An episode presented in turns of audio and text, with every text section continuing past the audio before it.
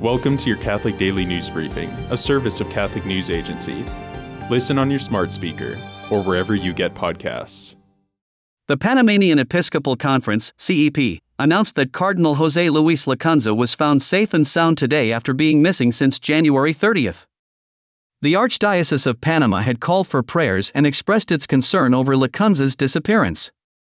The Cardinal is a prominent figure in the Catholic Church in Panama.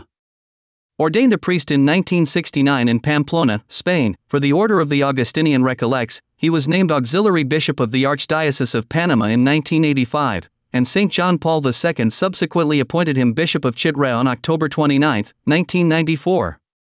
On August 28, 1999, he was appointed Bishop of the Diocese of David, where he currently serves. In 2015, Pope Francis made him the first cardinal of the Catholic Church in Panama and of the Order of the Augustinian Recollects.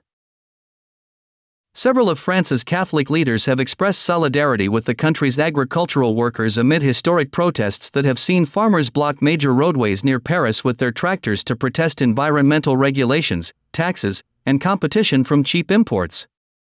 Bishop Jean Marc Micas of the Diocese of Tarbes Lourdes, which is a largely rural diocese that includes the world famous Marian Shrine of Lourdes, said he wants to express all my support to the farmers of the diocese.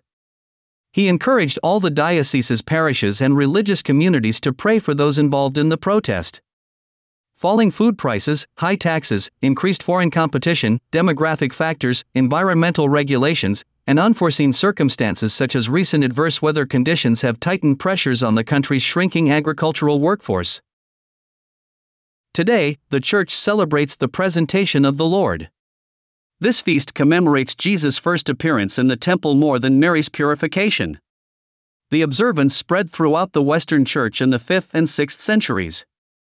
Because the Church in the West celebrated Jesus' birth on December 25, the presentation was moved to February 2, 40 days after Christmas.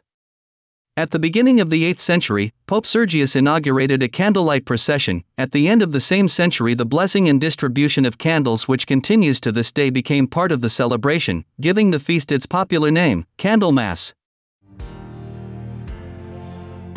Thanks for joining us. For more, visit CatholicNewsAgency.com.